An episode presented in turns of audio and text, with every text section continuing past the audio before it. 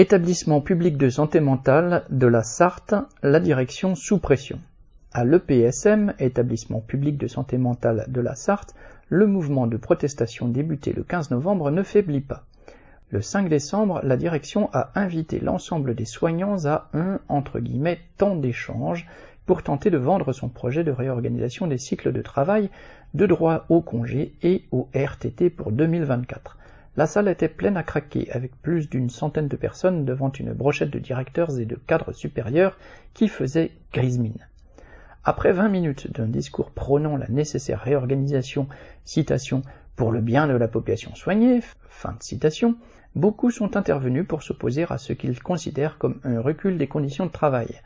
En fin de réunion, la direction acceptait de revoir sa copie avant le CSE, Comité social d'établissement, prévu le 7 décembre.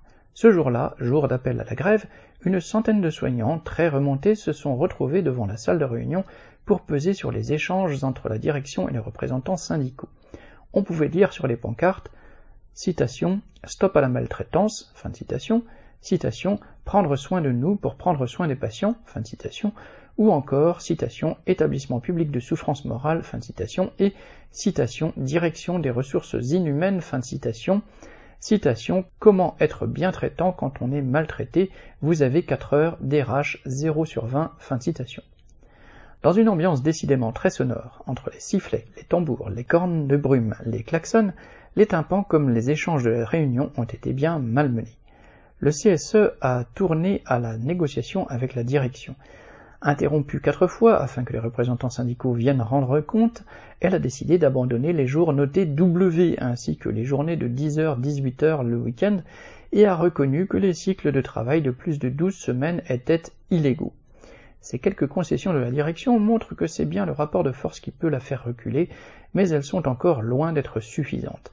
C'est pourquoi les actions se poursuivent. Dimanche 10 décembre au matin, les soignants sont allés sur le marché du centre-ville pour alerter la population et recueillir des signatures de soutien. Une distribution de tracts à l'entrée de l'hôpital pour s'adresser aux collègues des autres secteurs, administratifs, techniques, restauration, était également programmée, ainsi qu'une nouvelle assemblée générale. Le mouvement continue jusqu'au retrait complet du projet de la direction. Correspondant lutte ouvrière.